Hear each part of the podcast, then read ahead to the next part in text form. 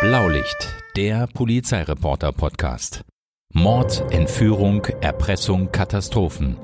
André Zandfakili erinnert sich im Gespräch mit Matthias Iken an die spektakulärsten Einsätze als Polizeireporter in Hamburg. Hallo, moin, moin und herzlich willkommen zu unserem Podcast, der zurückgeht in die kriminelle Geschichte der Hansestadt. Mein Name ist Matthias Iken und bei mir ist der Polizeireporter, bei mir ist André Zanfakili. Hallo André, schön, dass du da bist. Moin, moin. Wir haben uns überlegt, dass wir heute über eine gemeinsame Zeit sprechen, nämlich über die Tage im September 2001. Damals waren wir ja beide bei der Welt Hamburg und ich kann mich noch erinnern, ähm, dass wir irgendwann gemeinsam kurz vor dem 11. September waren wir noch zu einem anderen Fall unterwegs, nämlich dem Fall der verschwundenen Jungen, die aus den Schullandheim entführt wurden. Und genau an diesem 11. September hatten wir die Geschichte fertig gemacht. Und dann kam die Nachricht, dass ein Flugzeug in einen der Türme der Twin Towers in New York geflogen ist. Warst du da in der Redaktion? Da war ich in der Redaktion und ich habe das eigentlich immer nur so ja, sporadisch auf dem Bildschirm verfolgt. Und am Anfang war ja auch so im Vorbeigehen noch gar nicht klar. Terroranschlag, weil es qualmte aus so einem riesigen Gebäude und es hieß auch ganz am Anfang, wenn ich mich recht entsinne, da wäre ein Sportflugzeug reingeflogen. Und da hatte man natürlich einen Unfall auch mit ins Kalkül gezogen, also so aus der Ferne. Aber das hat sich dann ja relativ schnell geändert. Ja, ich weiß noch, dass äh, unser damaliger Redaktionsleiter Carsten Erdmann sagte, wie oft wollen die das eigentlich noch zeigen? Als das Flugzeug, das zweite Flugzeug in den zweiten Turm flog und ich dann zu ihm sagte, das war der andere Turm. Das dauerte ja irgendwie in 15 Minuten, die zwischen diesen beiden quasi Crash lagen. Aber das hatte ja damals in den ersten Tagen für uns mit Hamburg oder in den ersten Stunden mit Hamburg noch nicht viel zu tun. Nein, also am Anfang ist das ja natürlich ganz weit weg und es war auch kein echter Bezug zu Hamburg erkennbar.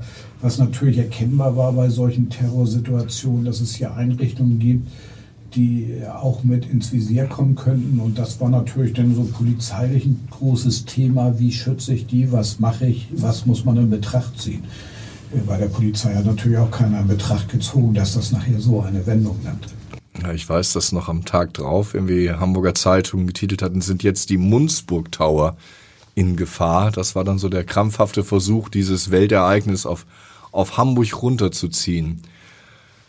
Und dann 26 Stunden danach, es war relativ später Nachmittag, wir hatten damals zwei Faxgeräte, die in der Redaktion standen.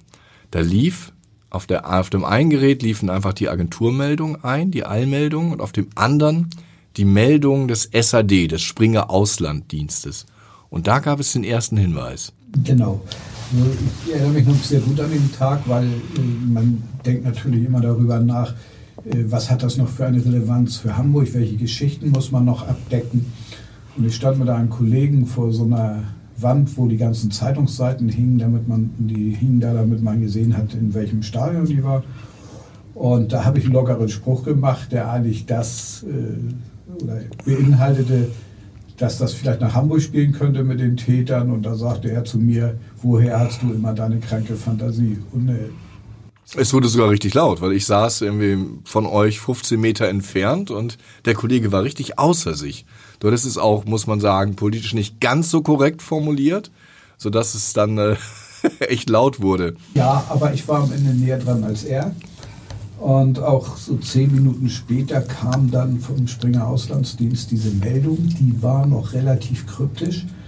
Und zwar äh, war da von einer Martinstraße 52 die Rede und die Postleitzahl für Harburg. Und da es die Martinstraße da nicht gibt, aber unter dieser Postleitzahl den Martin-Leuschelring, hatten die wohl selbst gedichtet, das muss Martin-Leuschelring sein. Ja, das waren Informationen, die damals die Kollegin des Springer Auslandsdienstes aus FBI-Kreisen bekam. Und damit war sie, glaube ich, schneller als die Hamburger Polizei. Viel schneller. Und wir dann am Ende auch, weil ich habe mir dann sofort diese Meldung geschnappt, bin runter in die Garage, in den Wagen gesprungen und losgefahren äh, zum Martin-Leuschel-Ring. Das ist eine Straße in Harburg, die ist unter so einer Brücke, die dort in den Hafen geht. Äh, ein bisschen Wohnung, ein bisschen Gewerbe, nichts Dolles. Äh, das Einzige, es gab da gar nicht diese Hausnummer. Also keine Hausnummer 54? Nein. Und es war auch nichts, äh, wo man sagen kann, dass da in irgendeiner Form äh, äh, Polizei gewesen wäre oder irgendwas Auffälliges. Und äh, dann bin ich, habe ich nochmal nachgedacht, naja, ich kenne die Gegend, ich wohne dort in Harvard. Und es gibt zwei Straßen, die so ähnlich liegen. Das ist die Marisstraße und die Marienstraße. Und dann bin ich in die Marienstraße gefahren, 54, auch.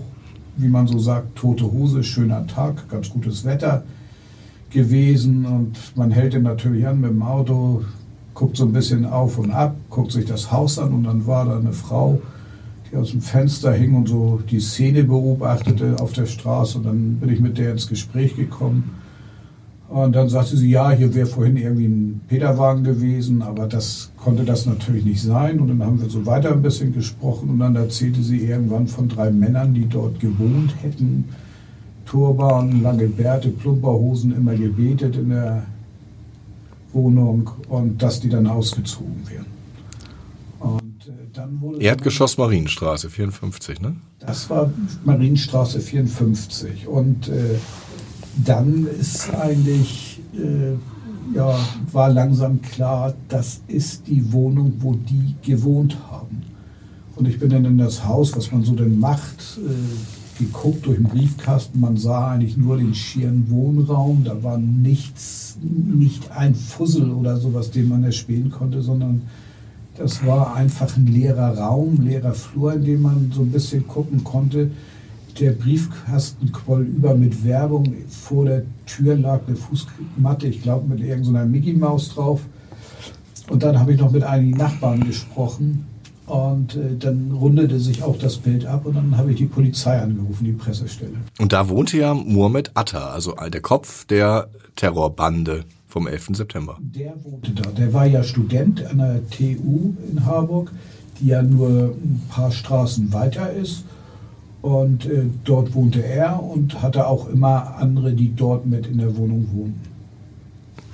Und dann riefst du die Polizei an und hast gesagt, äh, hier, ich bin in der Terrorwohnung. Und was sagte die Polizei? Ja, drin, ich sagte, eigentlich hatte ich dann einen von der Pressestelle dran. Ich sag, was ist eigentlich mit der Terrorwohnung? Da sagte er, welche Terrorwohnung? Ich sagte, dann die Wohnung, wo die Terroristen wohnten. Und da merkte ich, die haben diese Wohnung noch gar nicht so auf der Pfanne. Und du hattest ja ein Problem, weil ja der Redaktionsschluss nahte und ähm, du hattest Angst, dass du dein Foto nicht mehr los wirst, ne? Ja, es war ja natürlich auch ein sehr langweiliges Foto, weil es war nur das Haus, es war ja gar keine Polizei da.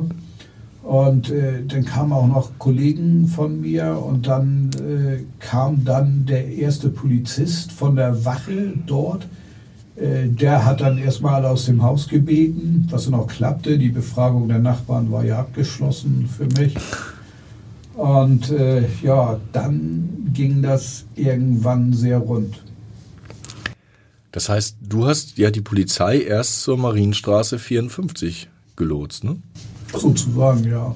Also, was auch dazu führte im späteren Verlauf, dass der CIA dachte, du hättest was damit zu tun, ne? Ja, also. Du hast ja auch ein bisschen Ähnlichkeit mit Marvin Al-Shay, einer der Täter. Ja, ich habe immer gesagt, Zwillinge seit der Geburt getrennt hätte man machen können. Aber das lag an diesem, diesem äh, äh, komischen Bart, den ich damals hatte. Aber äh, es sind denn tatsächlich äh, Beamte aus den USA hier nach Hamburg gekommen und die hatten unter anderem auch äh, einen, einen, den großen Saal dort bekommen. Da wurden Arbeitsplätze eingerichtet und es gab auch so ein äh, Plakat, was man gemacht hat. Und da bin ich dann auch verewigt worden drauf, als mit einem Pfeil zur Richtung Marienstraße. Allerdings haben die meinen Namen falsch geschrieben. War aber nicht schlimm. Du kannst seitdem trotzdem in die USA einreisen. Ja, eigentlich sehr gut, weil es hat äh, wirklich, ich hatte immer sehr gute Kontakte zu dem Generalkonsulat der USA hier in Hamburg. Und das war natürlich auch eine Geschichte, womit man so ein bisschen herausragte. Es wurde ja eine lange Nacht, nachdem man also am Abend ich glaube, wir hatten für die erste Druckform hatten wir kein Foto mehr von dir aus der Marienstraße und haben es dann irgendwie nachher noch reingeschoben. Als dann die Polizei da war, hast du das klassische Bild gemacht. Polizisten vor der Terrorwohnung. Also die Marienstraße war ja dann eigentlich eine, eine relativ, ja, ich sag mal, eine statische Lage. Was drumherum passierte, war viel interessanter. Man stellte dann fest, als die Sicherheitsbehörden, sag ich mal, den Faden hatten, den sie packen konnten, da haben wir auch sofort alles rausgezogen, was ging. Und es waren ja in dieser Nacht dann wahnsinnig viele Durchsuchungen. Und äh, beim Paar war ich dabei. Äh, das war zum Beispiel in der Buna-Tweete, wo der Said Baraji wohnte.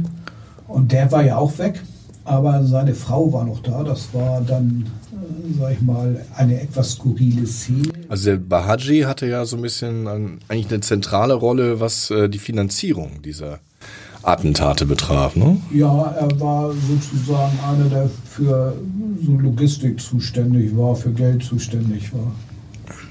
Und einer, der auch aus Deutschland kam, war in Haselünde geboren, das weiß ich noch, und dann aber in Marokko aufgewachsen. Und einer, der nicht in den Flugzeugen saß, ne? Ja, der war einer der wenigen Überlebenden, die hier in Hamburg waren. Er, Motassadek war dann noch eine ziemlich äh, bekannte Figur in dem Zusammenhang, aber dieser äh, Bahaji war verheiratet mit einer Frau, das ist, glaube ich, wenn ich mich recht erinnere, eine gebürtige Russin gewesen, die dann konvertiert ist. Und die lebte in dieser Wohnung mit einem Kind und dann ist da das mobile Einsatzkommando rein in diese Wohnung.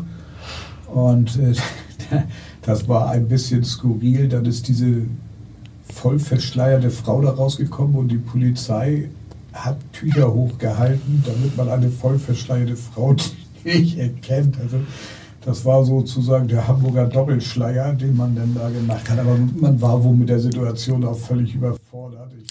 Man muss ja auch fairerweise sagen, dass Islamismus jetzt nicht irgendwie im Fokus von Verfassungsschutz und Polizei stand. Es gab, glaube ich, eine halbe Stelle, die sich um islamistische Umtriebe gekümmert hat. Also das war kein Thema, was Politik und, und Sicherheitsbehörden auf der Agenda hatten, sondern es war so ein Nebenprodukt äh, was man eher so belächelt hat und nebenbei mitgemacht hat. Das war überhaupt nichts Großes. Aber man muss sagen, sie hatten schon ihre Erkenntnisse, aber sie hatten sie nicht äh, zusammengeführt. Ich habe später mal äh, Ernst Urlau in dem Zusammenhang, wie äh, ne, ne Verfassungsschutzchef damals, ne, der Deutsche. Damals, mhm. der, der, Chef. Und äh, er war ja Geheimdienstkordinator auch äh, hier in Deutschland. Und als man diese, diese äh, Dokumentation gezeigt hat, hat er unter anderem das Wort Blame benutzt. Und das war natürlich auch nicht die, die, diese Erkenntnis, dass man eigentlich ganz viel wusste, aber nicht wusste, wer was wusste. Und es da deswegen nicht zusammenführen konnte und deswegen blind da reingerannt ist in, in dieses Drama. Das war natürlich hochgradig ernüchternd. Wobei man den ja relativ schnell, ich erinnere mich an die Tage, da waren wir eigentlich äh, rund um die Uhr unterwegs, weil es immer neue Spuren gab. Wir waren dann am Tag drauf in der TU Harburg, auch zusammen, hatten dann, äh, weil wir schneller waren als die anderen, auch das Glück, dass wir die Sprecherin vorher hatten und die hat uns erstmal den Gebetsraum gezeigt, der Islam AG, die Mohammed Atta gegründet hatte. Ja, also das waren ja, was das angeht, das waren ja auch keine dummen Leute oder sowas. Das waren ja Studenten. Ja, perfekt eigentlich integriert. Sprachen fließend Deutsch, hatten ja. Jobs auch nebenher in Architekturbüros. Ja, also, also ATA. Was man sich an Integration immer so wünscht. Aber sie hatten halt, ja, was das anging, waren sie halt hochgradige Extremisten, wie sich dann gezeigt hat, die gut getarnt hier lebten.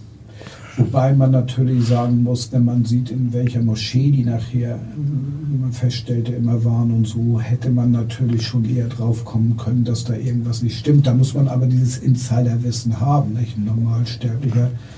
Äh, das war die äh, Moschee, auch da waren wir zusammen am Steindamm, als man uns Prügel androhte. Genau, die Al-Quds-Moschee, ja, nicht freundlich, die Leute. Ich erinnere mich an einen äh, sehr, sehr zornigen jungen Mann, der immer rief, Atta ist ein Heiliger, Atta ist ein Heiliger. Ja, da gingen die Meinungen stark auseinander. Er repräsentierte dort nur einen ganz kleinen Teil der Bevölkerung. Eigentlich, sage ich mal, ist das so ein Mikrokosmos.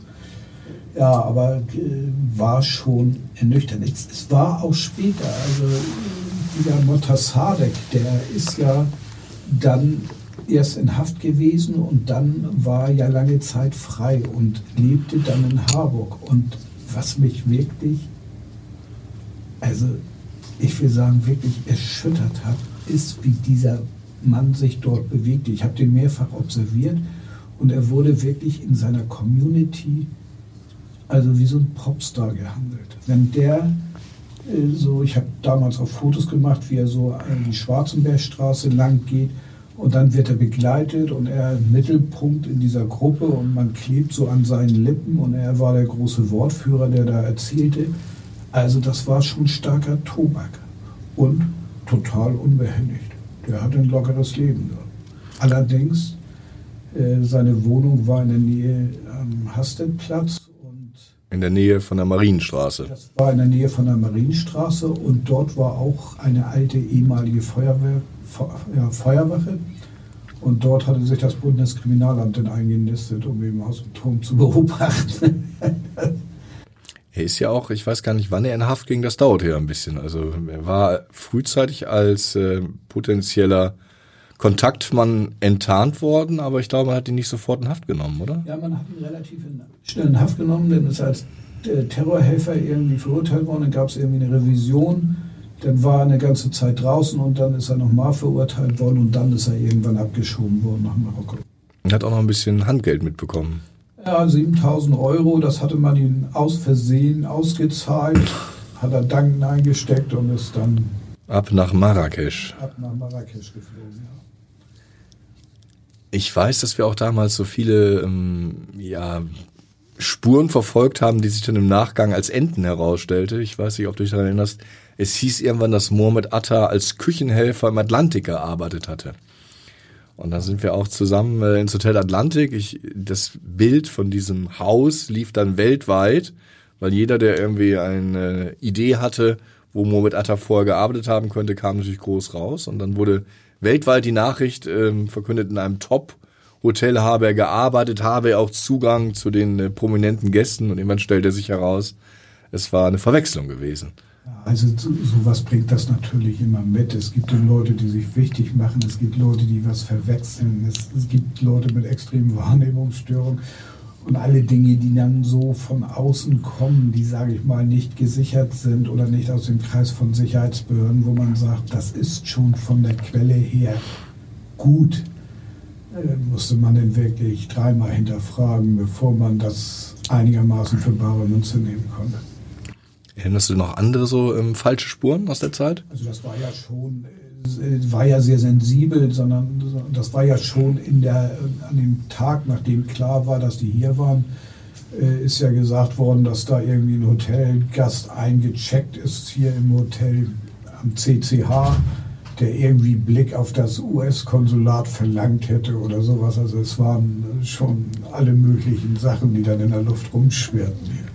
Auch die Funker an der TU Harburg, die irgendwie angeblich geheime Botschaften abgehört haben wollen. Also es gab schon eine Menge zu berichten.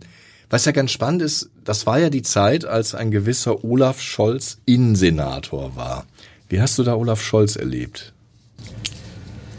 Ja, die waren natürlich auch alle sehr betroffen, aber um ehrlich zu sein, für mich spielte der nicht so eine riesige Rolle, weil ja, das war mehr eine Lage, wo man wirklich, wirklich irgendwo harte Fakten rauskriegen musste. Und da war er die falsche Person, um, da, um sich mit dem zu beschäftigen. Obwohl ich erinnere ihn als, als sehr, sehr präsent, der da die Nächte durchgearbeitet hat, der also schon äh, den Job da. Ja, aber es ist natürlich dann ein Repräsentant der Sicherheitsbehörden, der nach außen das offiziell trägt, was jetzt politisch und aus dem Apparat herauskommt. Naja, und zwei Wochen später wurde gewählt und dann bekam ein gewisser Ronald Barnabaschill 19,4 Prozent. Ich glaube, das kann man auch gar nicht ähm, ohne diese Anschläge, wo halt rauskam, dass die auch aus einem Hamburger quasi Haushalt mitgeplant ist. Ähm, man kann auch nur so die 19,4 Prozent verstehen. Ja, wird wahrscheinlich mit reingespielt haben. Damals war die Stimmung äh, sage ich mal, sehr gegen die SPD, weil die natürlich über Jahre oder Jahrzehnte einmal diese Kriminalitätsbelastung mehr oder minder geleugnet haben und so getan haben, als wenn das Gott gegeben ist, dass Hamburg die, eine der größten Drogenszenen Europas hat. Ja, und da ist man für abgestraft worden. Sowas ist dann noch das i-Tüpfelchen, das natürlich das Gesamtbild und dann noch so kurz vor einer Wahl, sag ich mal, abrundet und dann jemanden, der noch schwankt und vielleicht es nicht gemacht hätte, doch noch dazu verleitet hat, die Stimme diesmal jemand anders zu geben, und zwar dem Schill. Interessant ist ja, dass das natürlich unseren Blick oder also auf die islamistische Gefahr total verändert hat und geschärft hat. Würdest du sagen, dass dieser 11. September und die Erkenntnisse danach, also die Sicherheitsdienste nachhaltig verändert haben? Deutlich. Allerdings, äh, also in der Zeit danach ganz klar, das ist eine bessere Vernetzung und wenn man mal anguckt, es ist ja auch, wenn man, man kann es so gut festmachen an Spezialeinheiten, wenn man mal sieht, wie die sich verändert haben, was Ausrüstung angeht, äh, das sind ja Welten. Und das hat ja eine ganz andere Schlagzahl bekommen. Die Ausrüstung der Polizei ist dorthin modifiziert worden. Also ob das nun die Einführung von Langwaffen ist, die man haben muss, falls Terrorlagen sind wie in Paris, bis die Gesamtausrüstung. Aber das heißt natürlich auch, es ist nicht nur die Hamburger Polizei, sondern ich muss ja auch immer irgendwie die Hersteller haben, die sowas entwickeln. Und die machen das natürlich nicht nur für die Hamburger Polizei. Das heißt, dieses Thema hat weltweit die Sicherheitsapparate aller Staaten oder der meisten Staaten nachhaltig beeinflusst. Und man kann zumindest sagen, ähm, dass es natürlich äh, danach in Hamburg gab es einige Messerattacken, aber Anschläge in dem Sinne nicht mehr. Ja, aber ich glaube, das ist ja eigentlich die viel, viel größere Gefahr. In einem Land wie Deutschland, was relativ restriktiv ist mit Waffen, mit Sprengstoff, ist das ja schwierig, wirklich eine Gruppe zu organisieren und dann auch die ganze Logistik dahinter zu machen. Also das heißt, Dinge besorgen, die ich nur illegal bekomme, transportieren, verteilen etc äh, das sind natürlich viele Andockpunkte, wo es auffliegen kann. Äh, dieses Konzept, was die haben, ich habe jemand, der sich radikalisiert, der eigentlich überhaupt nicht in eine Hierarchie eingebunden ist, sondern sich nur einem Gedanken oder einem Ziel verpflichtet fühlt und bei einer für sich bietenden Gelegenheit losschlägt, viel gefährlicher und unberechenbarer. Ja, da reicht das Messer, was im Supermarkt verkauft wird, wie in dem Fall vor ein paar Jahren, was geklaut wird und dann sticht er mit dem Messer auf äh, Supermarktkunden ein. Ja. Und das Fatale ist, solche Leute werden dann immer im Nachhinein versucht man denn die als irre und psychisch äh, durchgeknallt darzustellen. Klar, würde ich sagen, ist Einstellungsvoraussetzung, um Terrorist zu werden. Ist aber dann sozusagen, man versucht dann noch diese Tat zu relativieren. In Wirklichkeit ist sie darin begründet. Ich erinnere mich noch, im Jahr 2001, wir haben eben darüber gesprochen, gab es ja dann den Wechsel auch im Rathaus und so zumindest die ersten Monate war immer wieder Themen, Angriffslagen, mögliche Angriffe auf Hamburger Einrichtungen, auf den Elbtunnel. Also da gab es ja auch ähm, immer wieder Geschichten, die gestreut wurden. Kannst du dich daran erinnern, waren das konkrete Fälle oder waren das mehr Gedankenspiele? Das waren Gedankenspiele die ja übrigens jetzt durch diesen Konflikt mit Russland, Ukraine ganz wieder, sage ich mal, aus der Kiste gekramt worden sind.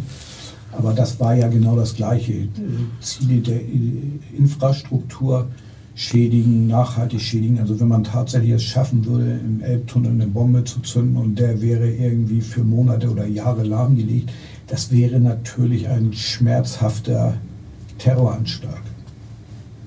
Ist aber nicht ganz so einfach, so viel Sprengstoff erstmal in diesem Land zusammenzubekommen. Das ist wahr. Das ist der Vorteil, den man hier in Deutschland hat. Aber man hat auch äh, offene Grenzen. Man hat, äh, sag ich mal, jetzt gerade aktuell Kriege im Umfeld, was immer bedingt, dass solche Sachen verfügbarer und kontrollierbarer in Umlauf sind. Das ist schon ist immer eine Gefahr, die immer mitschwingt gab auch das äh,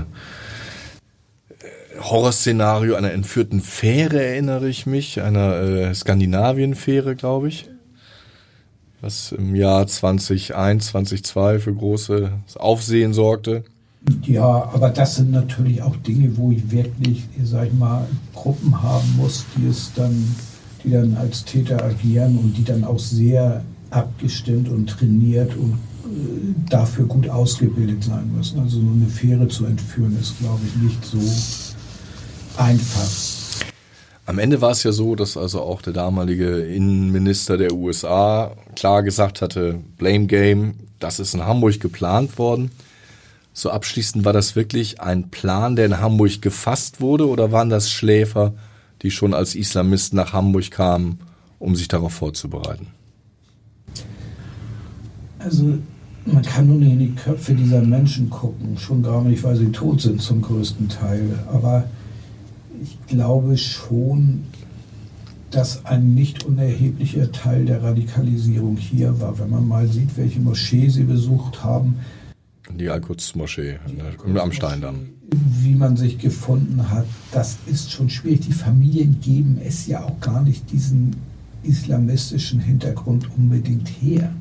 Nee, also der Ziad Yara galt ja als äh, sehr partyorientiert, hatte eine christliche Schule, glaube ich, im Libanon besucht. Mohammed Atta kam aus der Oberschicht in Ägypten, hatte schon ein fertiges Studium als Architekt, hat darauf aufgebaut und alle die, die ihn damals begleitet haben, haben ja gesagt, äh, der hat ein großes Gerechtigkeitsgefühl, aber fiel jetzt nicht irgendwie als Radikaler auf ja, irgendwann muss mal, sag ich mal, der, der, der Auslöser gekommen sein, der diese Radikalisierung dann nach sich gezogen hat und auch diese Bereitschaft sein, sich dafür, sein Leben dafür zu opfern.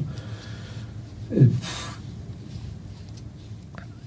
alle Dinge, die, die hier passiert sind, sind natürlich, oder die, das, das gesamte Umfeld, was sie hatten, war natürlich sehr freundlich für so eine Radikalisierung. Das war fruchtbarer Boden, wo man in aller Ruhe sich entwickeln und seinen Gedanken nachhängen konnte. Und wie gesagt, man hatte sie überhaupt nicht so am Ende auf dem Schirm, weil man das Thema an sich nicht für voll genommen hat.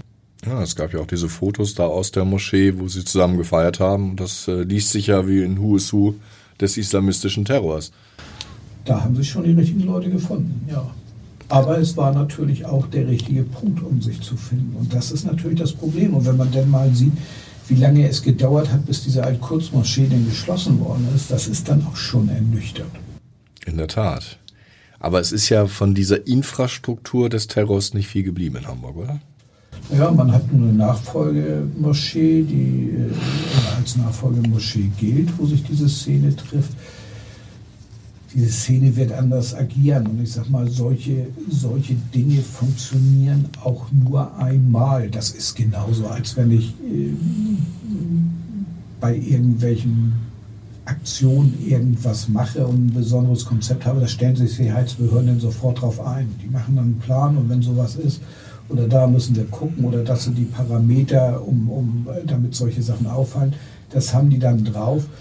Äh, deswegen glaube ich nicht, dass sich solche Gruppen so schnell hier wieder etablieren können.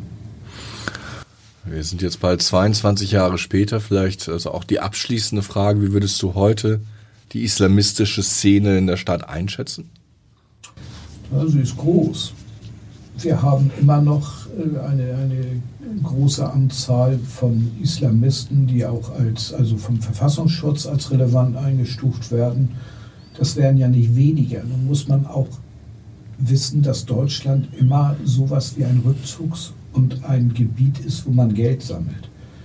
Und dann ist natürlich auch, gerade wenn es so ein bisschen dann in eine Struktur geht, ist es natürlich nicht immer opportun, die Kuh, die ich melke, gleich zu schlachten, das hat man ja mit vielen äh, ausländischen Gruppierungen, die, die extremistisch sind oder terroristisch eingestuft sind, die hier präsent sind, mehr oder weniger, und, die, und hier Communities oder Möglichkeiten nutzen, um Geld zu generieren, was sie dann verwenden für ihre Ziele.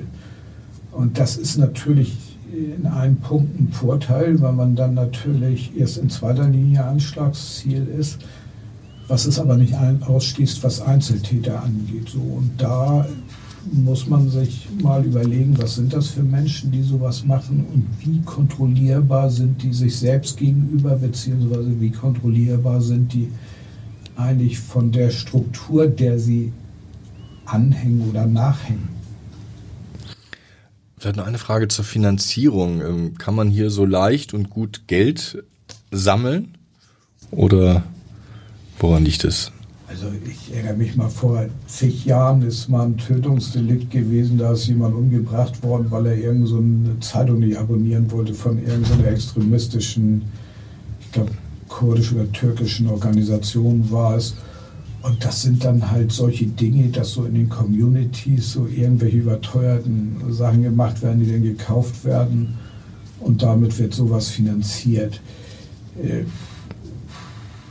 Es ist immer schwer reinzugucken. Ich glaube nicht, dass die beim Finanzamt sind oder sich als Verein organisieren und irgendwas angeben, sondern es wird stark hinter, den, hinter verschlossenen Türen stattfinden.